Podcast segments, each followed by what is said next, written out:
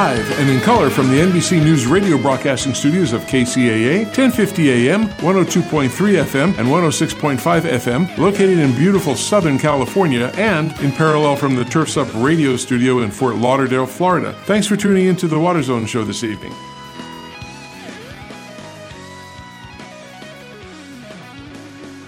Oh, a pleasant good afternoon and evening. Hope everybody's doing well, and welcome to the Water Zone show.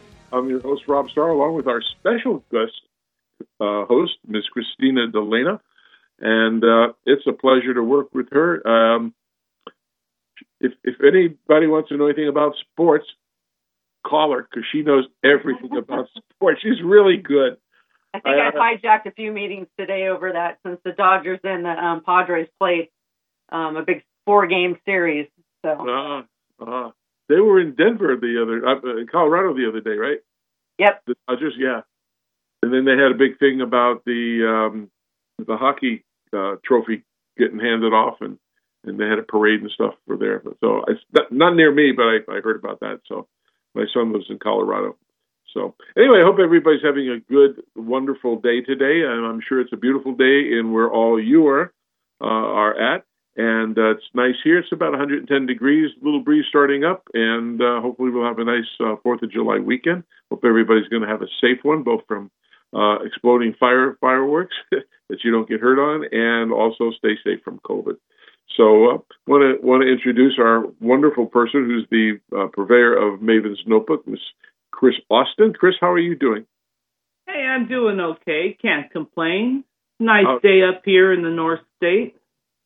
Oh. That's good. You enjoying the inside or the outside mostly these days?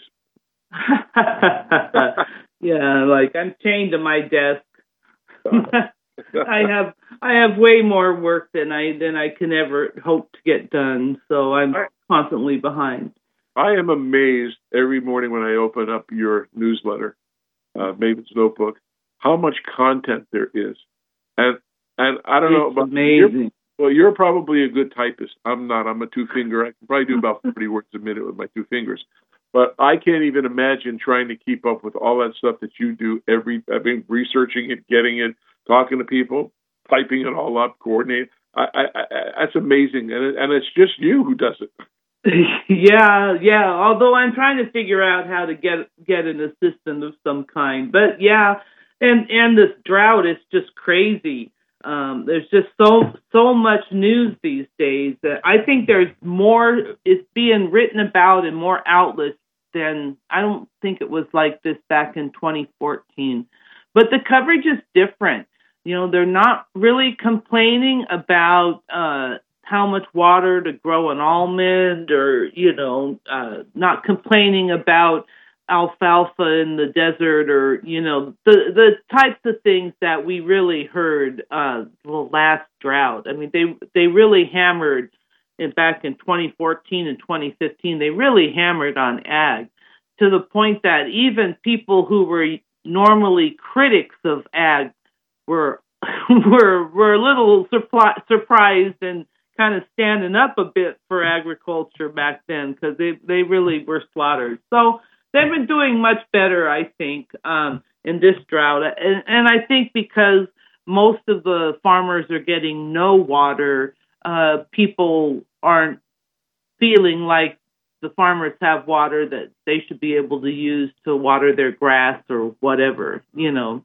Well, you Take it from agriculture is a is a popular refrain for some people, you know. Well, you, you brought up two important things, and I know one thing you were writing about was the California dairies are using a lot of water, and people start complaining that. That's exactly what I wanted to talk about. Oh, I'm sorry. You know, that, no, I great minds, Rob, great minds. Because I thought that was interesting, and how they wanted cities to pay farmers to install more efficient irrigation systems. I figure you could give us a Scooby on what's going on with that.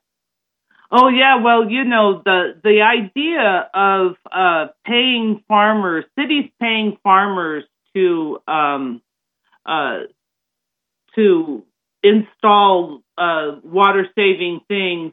Uh, that, that's that's been around for a while. Uh, they did that in the Imperial Valley. The Metropolitan uh, was one of the first. They went down there and they lined the canals uh, in the Imperial Irrigation District, and uh, uh, and then they figured out how much water that would save, and then they transferred that water to the um, they transferred that water to the at first the metropolitan, and now and then later another deal went through, and that was for San Diego. Uh, so you know that's that's a way that people are trying to to squeeze more water and uh, in in some instances, I think it, it is a it's an effective way. There's some questions sometimes in like a place like the Imperial Valley in lining a canal. You know, just because an irrigation canal isn't lined doesn't mean it's leaking water or it's wasting water. And in some areas where there's a lot of clay content in the the soil, uh, it doesn't leak water. And actually, the uh, irrigation district, I had a tour down there of the Imperial Irrigation District. And he says, you so if you put a cement lining on a canal that's in uh, that's that has clay in the soil, then you lose a lot of flexibility because you just can't take concrete walls and and dive the water down fast. If it's if it's clay, you can shut the water off and it's fine. If it's concrete, you have to be careful to lower the water carefully, otherwise the sides collapse. You know, so there it's it, you know there's it, nothing is as simple as it as it seems. Well, you know, you brought up another point about about people, the citizens paying the farmers. There was a, a lady that we know, and I know you know, Inge Bisconer, and she made a presentation a couple of years ago at the Irrigation Institute. And it, it showed a comparison when the water agencies were giving rebates for smart irrigation controllers and stuff like that, and how much water they really saved versus if they took the same amount of money they spent on the rebates and gave that to farmers to get efficient irrigation system, they would have had at least 30 fold, 30 times the savings of water if they used it and applied it to the ag side versus the resident side. And and I thought, you know, and this this this is probably about seven years ago when she presented that paper, and I'm thinking they really haven't changed much and do more for them in, in the irriga- in in the ag world for irrigation. Well, I think in a lot of cases there, has been a lot of programs uh, to get uh, uh, farmers to move to drip irrigation where where drip irrigation makes sense. Uh, you know, drip irrigation is not for all crops, and you know sometimes some crops are, are actually better irrigated using flood irrigation for certain types of crops. Mm-hmm. And sometimes flood irrigation is a precursor to other types of irrigation. Maybe they're just setting the seed and then maybe they're going to move up from flood irrigation once it germinates into sprinklers that doesn't need as much water. So, you know, flood irrigation by itself, it doesn't always imply waste. Um, no. And not all crops can be grown by drip irrigation. But that being said, uh, the state has had a number of uh, programs for farmers to move to, uh, you know, more efficient, more water efficient practices and a lot of them just do it on their own because it's a business decision, especially as water gets more expensive. You know, they they pay attention. They're you know farmers uh, are business people too, and water is an input to their operation. So, well, you know, we we as Toro, our ag group, started a couple years back. Uh, to recycle uh, the drip tape that our customers buy. And after a couple planting seasons, they they call Toro, and Toro comes and picks it up, and then they recycle it. So they get paid back some money, and and, and gets gets the product gets to be you know re- recycled. So that's that's a good thing. I uh, Christina, I'll let you say ask some questions. I'm not trying to step all over you for the for the things and. Uh, oh, she's on, she's on mute for the moment. That's okay. Uh, that's the There's probably a lawnmower in the background. I think. uh, could could could be. That's the problem when we're we're all not in the studio together. We're all remote from three locations, so it makes it a little difficulty. Um, so I, I guess they're so you know so the farmers are thinking that they're going to get paid. I don't know how that's going to work out. Um, I don't know if the citizens are going to be willing to do that. They'll say they pay taxes. Why should they pay extra money? But we'll let that fall where it is. Um, so now I understand they're going to do a new audit about the state's water supply forecast because it's uh, not accurate. they had a few well, missteps. yeah, see, uh, yeah, the thing was last year, you know, they have models that run all these things. And you know they're they're always the state's always looking at the hydrology and trying to you know see what's up there in the mountains and how the you know how they're going to shake everything out. Um, and last year they had some projections of water running into the reservoirs from the runoff. I mean, we did have some snow up in the mountains. It wasn't a terrible snowpack, and they when they expected it to run off and melt, and they expected a certain amount to flow into the reservoirs, and it didn't show up, and that that caused a lot of problems because they had you know told urban water agencies they were going to get some water and then they had to turn around and say, well, no, we can't give you any water, health and safety only.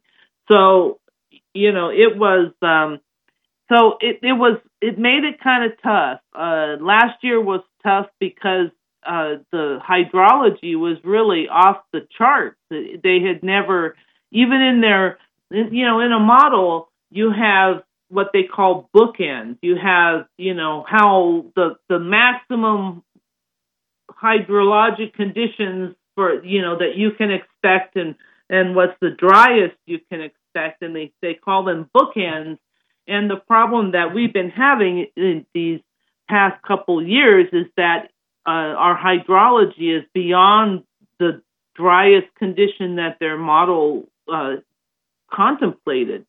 We, we and we never seen such you know, such dry conditions, and the models never contemplated them. So the model's kind of wrong. And the other thing that really complicated things, and what's really complicating things, I think, all over, is the increase in temperatures is really impacting so many things. And I think that it is impacting things in a way that we just, in, in, in so many ways, we never contemplated, like uh, you know, part of the reason that water didn't show up is that it was hotter temperatures last year on average, and that meant that the watershed was soaking up more water. The plants were thirstier. When it's hotter, the plants evapotranspirate more water. So as the water was coming down, the vegetation in the landscape was just slurping it up. And by the time it got to the reservoirs, there wasn't much there this temperature is really the thing. I think it's the most, uh, probably the most serious impact, other than you know lack of water, um, that we're having in this drought. Because temperatures, you know, have a lot to do with species too.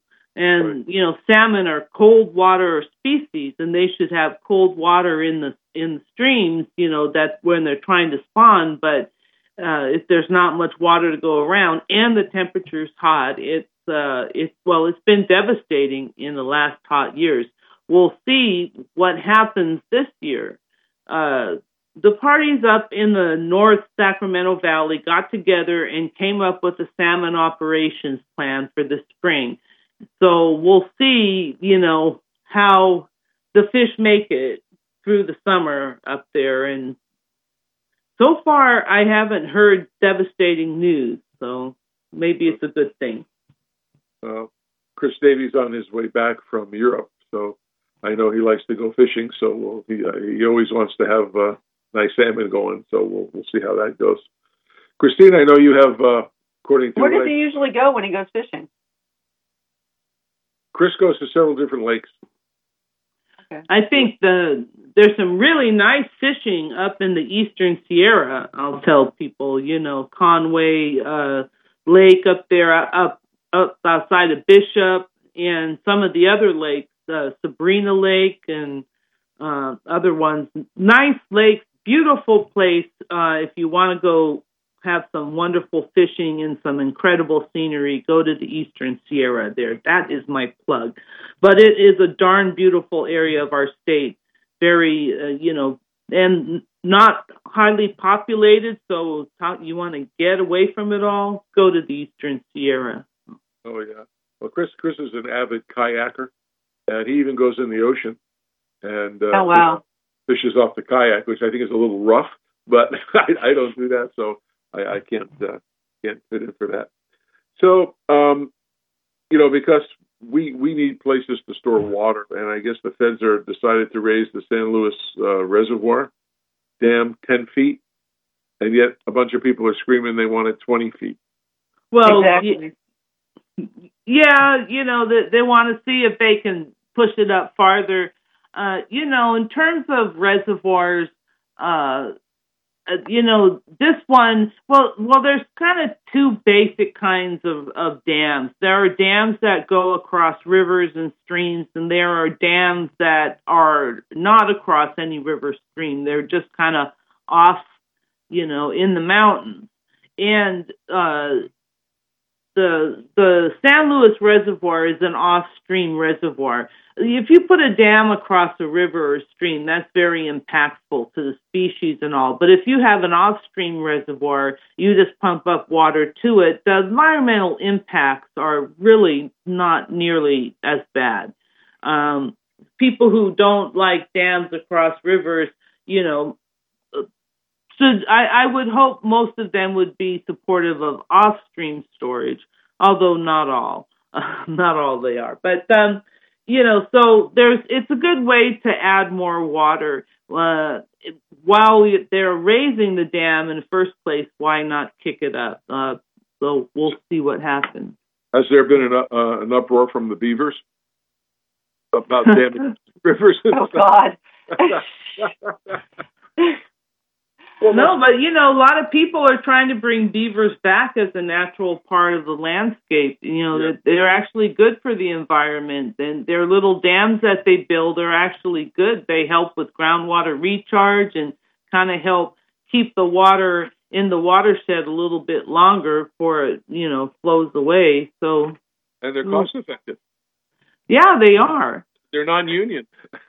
oh God did, did you know that back in like the I think it was in the 1950s they actually had a program where they parachuted beavers into remote areas because they were trying to expand beavers. Oh. They actually, you know, they're if I I do believe if you go on Google and and uh, search it, you'll you'll come up with it. They actually have a little movie about how they. Oh my god! You know, I have this parachute little beavers in. with parachutes now. did it work? I mean, did it increase the beaver supply? I I well, I don't know. They they haven't continued it, so I don't know what that means. But beavers just, you know. I wonder what and... you do if you're a beaver and all of a sudden you're like, you know, parachuting. I mean, that's like like they they had a contest to try and figure out how to get salmon up above dams, you know, and so they sparked this innovation uh, contest. And so some guy came up with a thing that actually literally shoots them over the top of the dam. Now, if you're a fish and you're swimming in the river and then all of a sudden you're flying through the air, I mean, what does the fish think? you know, like, oh my gosh. But apparently, a bird. And, and, and, they land, they, they flounder around. R R R R R. Yeah. Uh, keep my days up. hey, one of the last things I know that California well water bill kind of survived the state senate committee. And what what are they arguing about, and why why is it taking them so long to do it? Are they getting a lot of resistance, or? Oh, oh yeah, yeah. You know, the farmers generally don't like to uh, talk about their wells. They actually have fought for many years to keep well data uh, secret, uh, you know, or not not public. Uh, and in recent years, they, especially with the SGMA, they've had to sort of relax on that. But uh, yeah, they're tr- they're trying to restrict the um, you know people from drilling wells. So the, they're making this requirement that if you want to drill a well on your property, that you would have to have that well approved by the local groundwater agency and have a period of public comment. So as you might be, imagine, there are some people that are against that idea because it's going to make it harder for people to drill wells. Now, you know, and, and the GSAs, the groundwater agencies, don't really have the authority to tell people they can't drill a well. So they're trying to put some teeth into this because, uh, you know, we're trying to manage our groundwater and people just keep drilling lower and lower and adding more and more wells. I think last year, especially when we go into a drought, we get a lot of people drilling new wells or deeper wells, and they're trying to uh, give some authority to the groundwater agencies to be able to do something about that. We'll see how far it gets. So far, it's been it's been moving, uh, but we'll see if it makes it to the governor's desk and still has teeth in it. That's another thing that happens. Sometimes these things get approved, but they start stripping out all the provisions. So when you get to the end, there's nothing, you know, doesn't really do much. Well, I, I, I, good or bad, I can understand why the farmers or people are not telling them what they got in their wells because they're only, you know, they're they're told what they can pump out of it, and, and they they want it for themselves to do what they need to do with it. Um, I, I, I don't know. With all this, I'll use the term government control. Uh, how good that is to have. I mean, you know, when we come to crises of shortages of things, I, I understand where the government should get involved sometimes to manage that. But but all these things with water rights, you know, just the things that you've talked about in the past with all the water rights that are going on, and you know, who, who some of these rights have gone back a hundred and something years, and you know, and I, I don't know. I don't know if they should be relooked at, or I know the people in, in Arizona are looking with some. We had a gentleman on who's running for a, a Senate here, and uh, he was talking about it, and, and he believes that they need to re, re, re, rework all of the uh, water rights uh, that everybody has. And I don't know. I don't have the answer to that. It just seems like it's well, a proposition around for everybody. I think I think that we may not want to do that, but I think climate change is going to force some some really tough tough things. For one thing, you know what we what we're having is with the smaller we're having smaller snowpacks that melt earlier. And in california uh, every water right has a period of a season that they can take the water from the river a specific start and end date. And if as that snow melt gets earlier and earlier some people are going to find themselves out of range with their water permit. Like by the time it's there, they can turn on their pumps. The all the water's already come down the river. So you know we can uh, ignore it, put our head in the sand, and or we can do something about it. I don't think we're really getting anywhere. Uh, we're nibbling at the edges. I think the state water board uh, did a report and, and kind of suggested some things like uh, putting requiring a climate change analysis with your water availability when you're pl- applying for a new permit. So, in other words, uh, you have to have someone go look and see if there's water for you to draw at that time, the, your your dates that you that you want to draw the water from.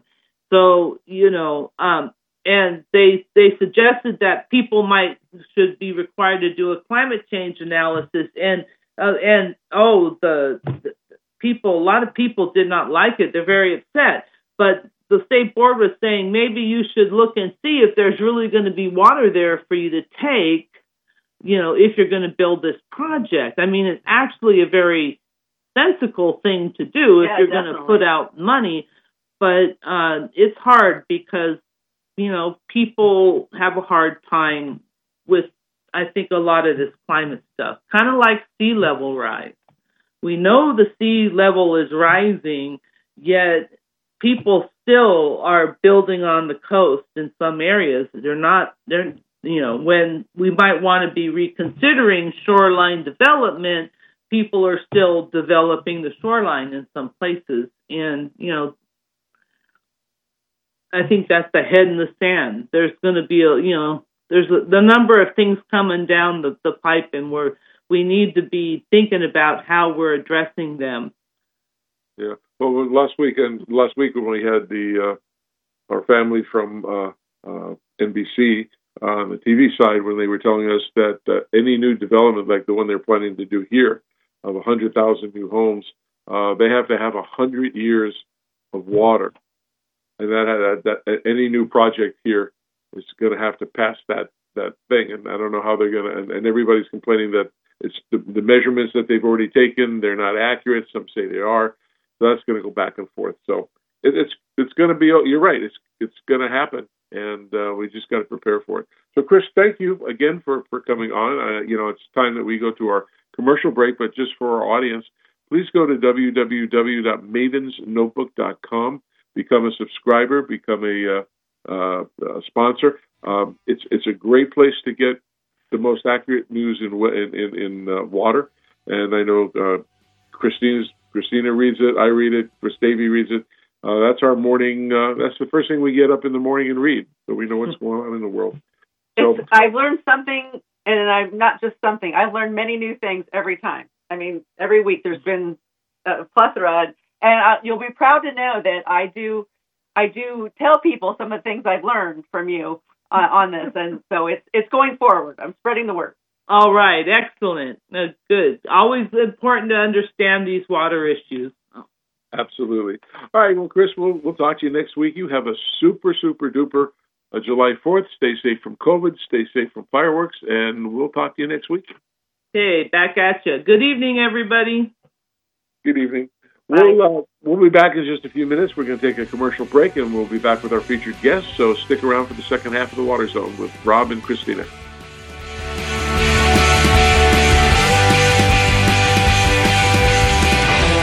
You're on board KCAA's Inland Talk Express. KCAA, Loma Linda, 1050 AM, the station that leaves no listener behind.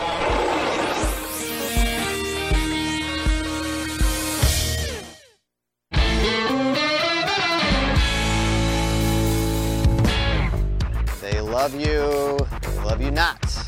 They love you. Satisfying your customers, it's a full-time job. Want an easy way to make them happy? Try having your ornamentals delivered straight to the job site with Nursery Direct. Could save you and your clients a pretty peony. Think about it. Instead of driving to the nearest nursery, picking up the order, and then driving to the job site, the crew's able to begin work right away. That cuts time and labor. Savings you can pass on to your customers. And you can get your plants delivered direct, even if you don't have a nursery branch in your area. Here's another quick tip. Keep a substitutions list on standby for every project. So your team knows what to do in case a plant isn't in stock. Because there's nothing customers appreciate more than a project that finishes on time and on budget. They love you. They really love you. Aww. If you knew there was a pipe cement that works better than the one you're currently using, is better for you and the environment, and costs the same or less, would you buy it? Well, no brainer, right? Weld-On, the trusted leader in solvent cements for over 60 years, is pleased to introduce a new line of solvent cements that does all that. Introducing the Eco Series line of solvent cements for PVC piping systems.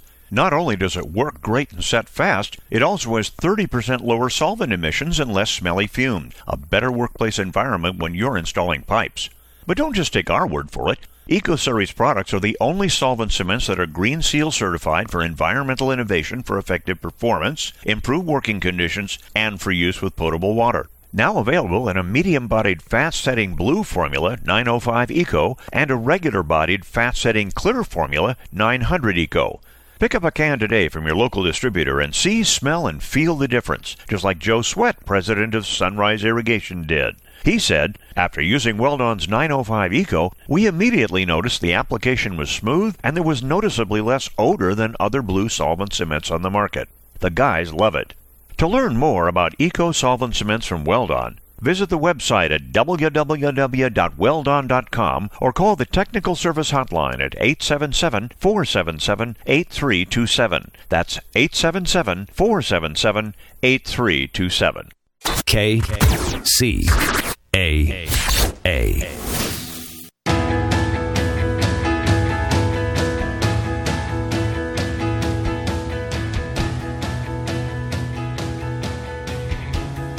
afternoon, and thanks for returning to the second half of the Water Zone show. I'm sending Christina a message here and uh, getting her prepared for this segment. And uh, it's going to be a very interesting one to talk about some technology, which is very interesting to me. So, Christina, I'll let you uh, take the helm here. All right. So we have Albert Noroozi. He is the founder, head engineer, and chief designer of AZZ, A2Z, sorry, Ozone Inc., a company that designs and distributes ozone generators. For 20 years, A2Z Ozone has been the e-commerce supplier of ozone generators of all types.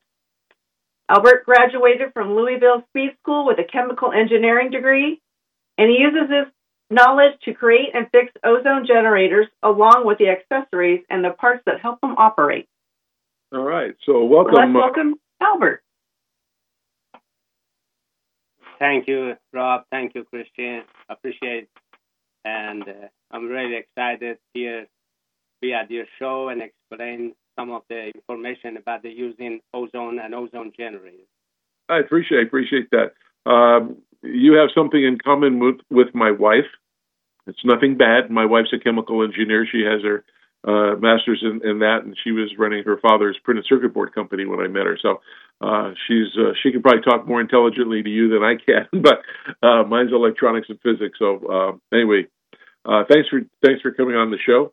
Um, you know, I remember 25, 30 years ago when I first started hearing about ozone generators and, and what I thought they were, what I was told they were, and what I saw they were, were these air purifying systems. And um, I, I know at the time a lot of people liked them and they were advertising them like crazy and selling them like crazy.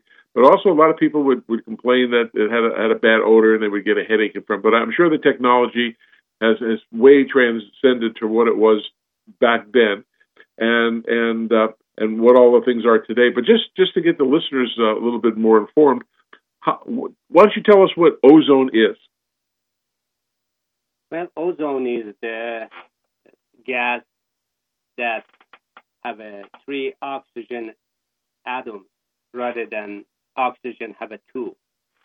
And it was produced by using oxygen, using UV light in the nature, or using in industry, and also using electric charge to break down the oxygen molecule and convert the O2 oxygen to O3.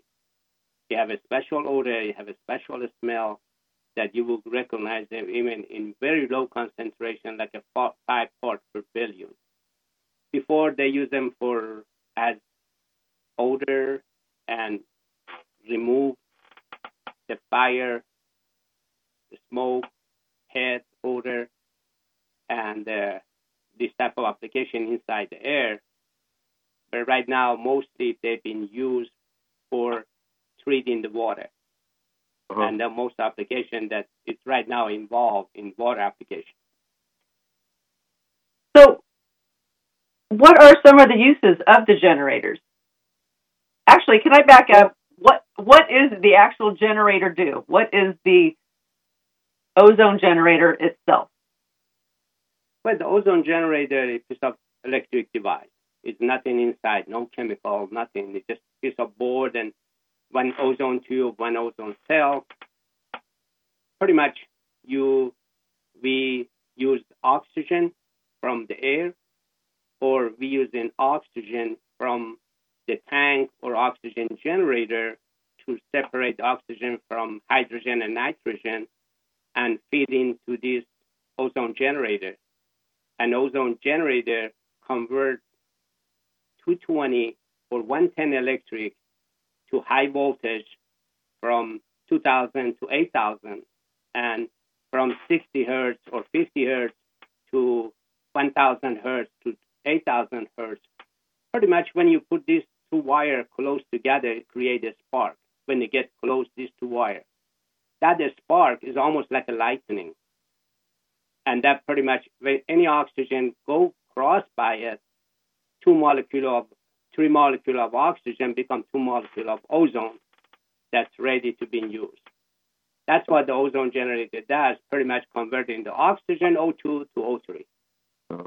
Now, the ozone by itself is sort of an unstable gas, and I, I believe when you mix it with water, because you can, from what I understand, you can drink ozonated, if I'm pronouncing that correctly, water that's been tr- uh, treated with ozone.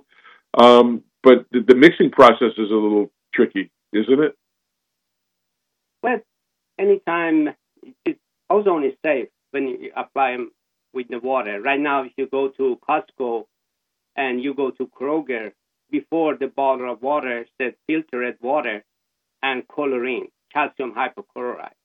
Uh-huh. Really not safe way to sanitize the water because you're introducing chlorine to your body. Right now, if you go to Kroger, they say purified water and ozone. Or you go to Costco, bottle of water you buy, they say the same thing. The beauty of them is ozone is very unstable, as you mentioned. Ozone half life is 20 to 30 minutes. That what, is, that, what does this mean? Means if you add, according to FDA, 0.4 parts per million ozone to the water for sanitation after filtration, after half an hour, it's become 0.2. After another half an hour, it's become 0.1. After mm-hmm. another hour, it's become 0.05. Pretty much in four hours, nothing left. So you got a pure water, no chemical additives, nothing, and just you drinking pure water with no chlorine or anything else. Mm-hmm. That's why the beauty of ozone is any application you use, it would not stay in environment. Pretty much you go back to the oxygen or would oxidize whatever is in contact. Or if it's bacteria or stuff, kill the bacteria or microorganisms.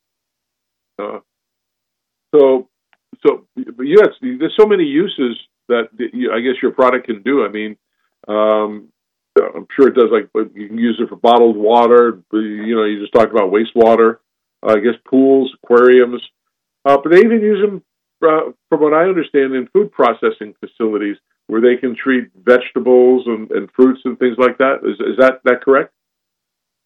There's another application. They have a meat processing, like they have it in 2000. They have a lot of E. coli 017H7 or uh, Salmonella stanley or Listeria. Now they washing the meat, they washing the egg, they wash in the pork meat or chicken or fish with ozonated water to pretty much sanitize them natural organic way without leaving any residue of chemical on the meat or vegetable. We have a lot of problem, as you remember, Rob, with the E. coli zero one five seven. Yeah, with the lettuce. Yeah, the lettuce. It's really that you can eliminate them this issue by using ozone washing during the processing with ozonated water or fruit, vegetable, other stuff. You get two benefits. You first you sanitize the vegetable, and then when you open the bag, you don't have to worry about them. Second is also increase the shelf life of the fruit and vegetable. Well, People they're catching the fish in Alaska. They're shipping overnight to different facility in U.S. They supposed to be fresh fish. but they do, they add the ozone to the ice, make to the water. They make ice. They package the fish with the ice, ozonated this, so eliminate any type of odor or extra during the you know the shipment. That then you have so many different, or they have a dairy processing equipment. They sanitize all the equipment, all the facility, all the floor, machinery, everything with ozonated water without leaving any residue that affect the taste or, you know, the chemical composition of any product. is, There's is, another one. Yes. no, I was going to ask you with with the COVID outbreak in the last two years. Is is that been is that uh, have been used for anything for sanitizing facilities and places? Has it proved to kill or sub, or uh, you know, the lower lower the uh, the chances of COVID virus st- staying large? They are using them, and actually, university, one of the Tel Aviv University or some other universities, they done even research to see effect of ozone for fumigation inside the environment being contaminated. They found out they would eliminate the COVID, but it still have to be more research done to really get approval.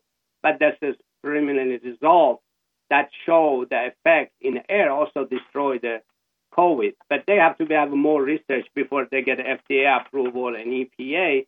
Right. But yeah, they done a lot, and also they done in processing equipment and all stuff during this COVID. Yes. Wow. Interesting. How do, how does it work? I noticed it's on the deprivation tanks and tanks and like the uh, cold plunge bath. How does how does the how does that work? What what's the benefit? Yeah, and what and what, compri- what comprises the makeup of the physical makeup of, a, of an ozone generator, just for our listeners, so they understand what it is. Well, ozone is uh, when you go to deprivation tank or cold plunge tank or a spa or hot tub or swimming pool. You really want to enjoy the water, natural water. When you add in yeah. bromine, chlorine, all kind of algicide and all the stuff, especially chlorine, they burn the eye, they burn the skin, you get tired. Now, I, I don't know if you have a pool or not. Yeah, yeah I do. Start, yep. using, start using ozone and start using algicide 60 and a small amount of chlorine. According to different states, still require one part, one ppm chlorine inside the pool. That is not enough to bother you. But you see the enjoyment of that water not only you become energetic and really, I don't know because the absorption of oxygen through the skin or what it is, but really give you a fresh feeling or because no chlorine inside doesn't, your body doesn't burn up. Or maybe because you get a crystal clear water because the ozone would oxidize any type of mineral, sulfur from the rain, from the water, or any organic material that been introduced to the pool they collide together, they become solid and become larger particles and easy to filter, and you get a crystal clear water. And that's why the enjoyment. You go over there, you see it. Wow, it's just so beautiful this pool because the ozone is really the best thing you can do in a recreational, just like a pool, a spa, hot tub, cold plunge, deprivation tank is uh, using ozone. At the same time, you're sanitizing in deprivation tank or cold plunge. So because everybody go, you know, every hour different people are using those type of tank, especially deprivation tank. When you add in ozone, it gives you extra security that using ozone without introducing any chemical that affect your skin, your body, burning, and all this stuff. So how do you do, how do you just hook uh, hook up a generator to an existing system somehow? We we come up with I designed all those units and not really trying to make it somehow work multi-purpose.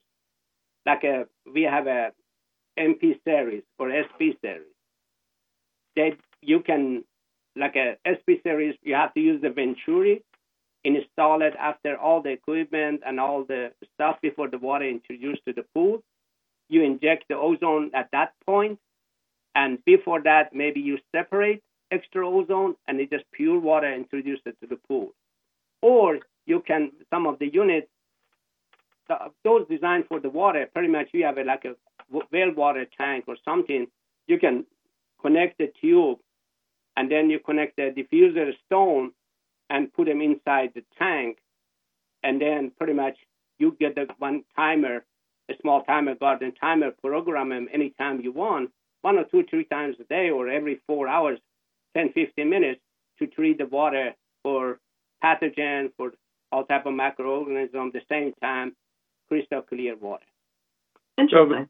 So the, the people that use the equipment, uh, ozone generators in general, do they have to be certified in any way? Because I know, uh, from what I remember from chemistry class way back when, um, ozone gets in your lung. If it gets in your lungs, it could do pretty bad damage by itself. I mean, so is there uh, anything that you have to be certified to be able to operate these devices and, and uh, do all of these things to inject the, the ozone into different uh, different methods? In California, especially, requires that they've been installed by professionals, Okay. and it's good to have a, like a swimming pool uh, specialist or a spa, hot tub, or other type of uh, you know industry professional people install them because it, it included the electric, it included the plumbing, and also environmentally somehow we have to be protected because there's high voltage electric. So it, it, it we recommend it always to be installed by professionals. That's what they are doing. That's the best way to do it. Yes, Rob. Uh, does the equipment is it, does the equipment have to be certified by any official regulatory body? I mean, I'm sure maybe a UL or ETL or things like that, but I mean like EPA or FDA or any of this stuff or E ozone generator is listed in EPA as pesticide device. Anytime you have a device that kill microorganisms, small or large, is a pesticide. Hmm. And they have to be regulated, the facility, manufacturing place, have an established number for it. But the ozone generator, it does not require. UNU, ULC, those are different countries require different certification, right. but EPA require all our equipment and stuff. We have to, our facility, we have to have established number on them. So they determine who manufacturer, who is it, and recognize them if something go wrong. Uh, no, I, I, I noticed uh, some things I was reading about your products and things. I mean, you had a whole list of uh, all ozone water applications. One of them was interesting to me, and I understand laundry for, for purifying and things like but for jean manufacturing, for discoloration of jeans.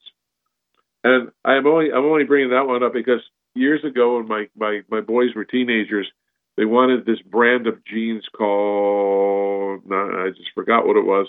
Um, but they were like three hundred dollars a pair. Oh, True Religion. That was the name of it. I just remember the name. True Religion. And it looked like somebody took a scissors to the knees and cut them open, and uh, or somebody took shotgun and blasted the things to get holes in them. And I'm thinking, why do you want to buy a pair of jeans? For, so I'm not gonna. I was. I didn't give them the money to buy a three hundred dollar pair of jeans. I thought that was ridiculous. But this also uh, can help in discoloration of the jean. And, and, and does that affect anything else besides clothing? With the discoloration, does that It's cause? called distressed, by the way. Distressed. Ozone, okay. no, that's Rob. I tell you, this is something funny outside the market. We have a manufacturing setup overseas, and we have a that farm. They have grow a fish and marine product, Mhm. and we're trying to uh, test our unit. I, they asked me, "What should we do?" I said, "We have to have a fan. You have to do so much." But they I to- then I just go get the bucket of water from the pond. I put them over there, and I, I asked them to add the ozone to a test them here for 30 minutes. Mhm. Then they did two or three units. The water was green, and it was full of algae. So Wow. they finished, and tomorrow morning when I come back, I saw crystal clear water, and all the algae bleached out and settled down at the bottom. Then we we noticed that, that also some of the other people in uh, the wastewater they want to get rid of the color, they add the ozone.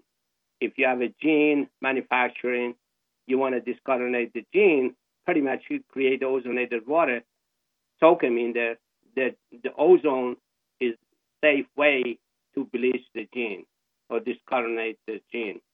And really, that's one of the amazing part of the ozone is to discolorinate the wastewater or jean clothes and stuff. Yes. Well, this I, I didn't realize, like I said, from 30, 35 years ago when I first looked at those air purifiers, and that's all I thought about over all these years until I, I found out about your company, and I was I, I'm glad. I like to see that technology for the past 35 years has changed into different uh, you know applications and things, and, and it's pretty interesting. Now you you build all your stuff in the United States, correct?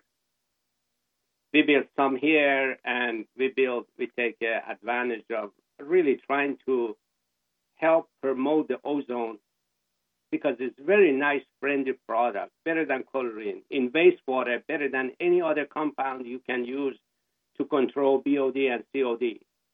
So Wow. I'm trying to really bring the cost down.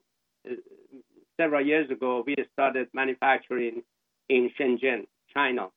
My Mhm. wife also Chinese.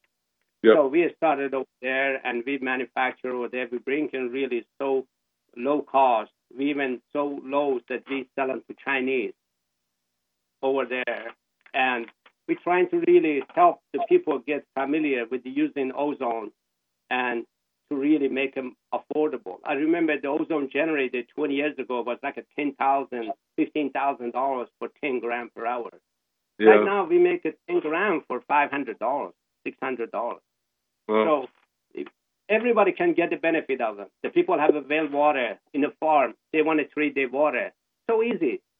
Filter the oh. water, add the ozone to it, treat them up, sanitize them, and then use them.